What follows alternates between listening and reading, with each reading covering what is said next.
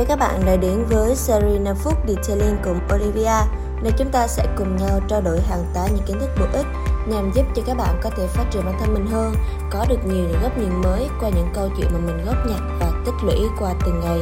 Hôm nay thì chúng ta sẽ trao đổi với nhau về góc nhìn. Ý của mình ở đây có nghĩa là góc nhìn của người đi làm và góc nhìn của người đi học. Tại sao lại thường xuyên có nhiều ý kiến tranh luận khi mà bắt đầu làm việc? Mình cũng tò mò, không biết là các bạn đã đi làm lâu năm rồi, lúc mà mới ra trường hay là mới tốt nghiệp thì các bạn làm việc như thế nào? Và nó có hay xảy ra những cái trường hợp là tranh cãi với những người đã có kinh nghiệm hơn mình chưa? Nhưng mà trường hợp về bất đồng quan điểm, suy nghĩ trái chiều là điều mà mình vẫn thường hay thấy ở hầu hết các chỗ làm, như là tại workshop detailing, xưởng dịch vụ chăm sóc xe ô tô, công ty hay là gì gì đó cũng có.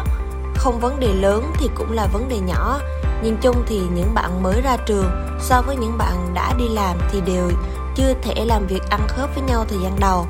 Theo mình thì vấn đề này, đầu tiên, là do góc nhìn của mỗi người là khác nhau. Vì những bạn mới vào nghề, tất cả những kiến thức và kinh nghiệm mà bạn có, nó xuất phát từ lý thuyết, từ trong sách vở nhiều hơn. Còn những bạn đã đi làm thì các bạn lại nhìn vào những vấn đề cụ thể trong thực tế nhiều hơn. Mình nghĩ là góc nhìn nào thì nó cũng đúng nhưng mà nếu như mà dung hòa được thì nó lại trở thành một điều tuyệt hảo. Những kiến thức trong sách vở theo lý thuyết thì nó không sai và ai cũng đều áp dụng nó để làm việc mà, đúng không? Nhưng mà điều này không có nghĩa là nó sẽ không có những cái vấn đề phát sinh thêm. Chính vì vậy, vấn đề và cách giải quyết trực tiếp, cụ thể và thực tế nó vẫn được nhiều người ưu ái hơn.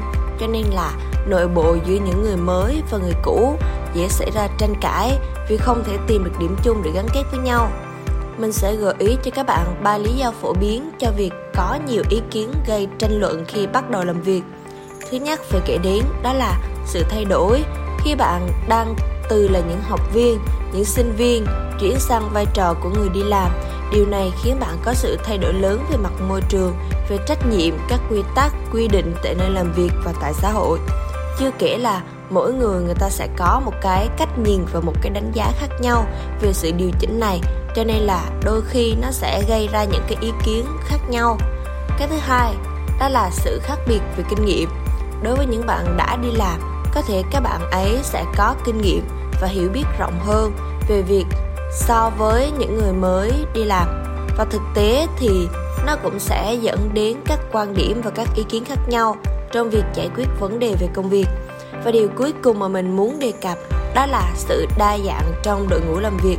Sự đa dạng trong đội ngũ làm việc có nghĩa là sự khác biệt về giới tính, về tuổi tác, trình độ học vấn, kỹ năng, kinh nghiệm và quan điểm trong một nhóm hoặc một tổ chức.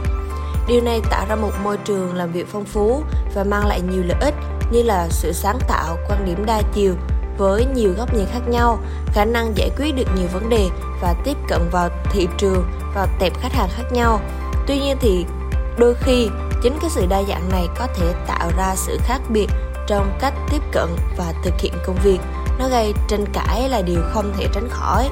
Ví dụ như là trong một xưởng dịch vụ ai là một kỹ thuật viên detailing mới ra trường với niềm đam mê và một kiến thức sâu rộng về kỹ thuật detailing.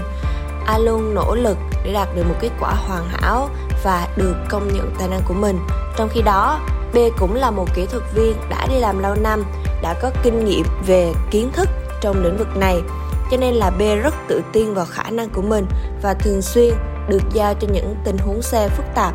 Mâu thuẫn xảy ra khi mà A cảm thấy bản thân mình bị coi thường bởi B, vì A nghĩ là B không công nhận đúng cái giá trị của anh ta và luôn cho bản thân mình là thợ cứng.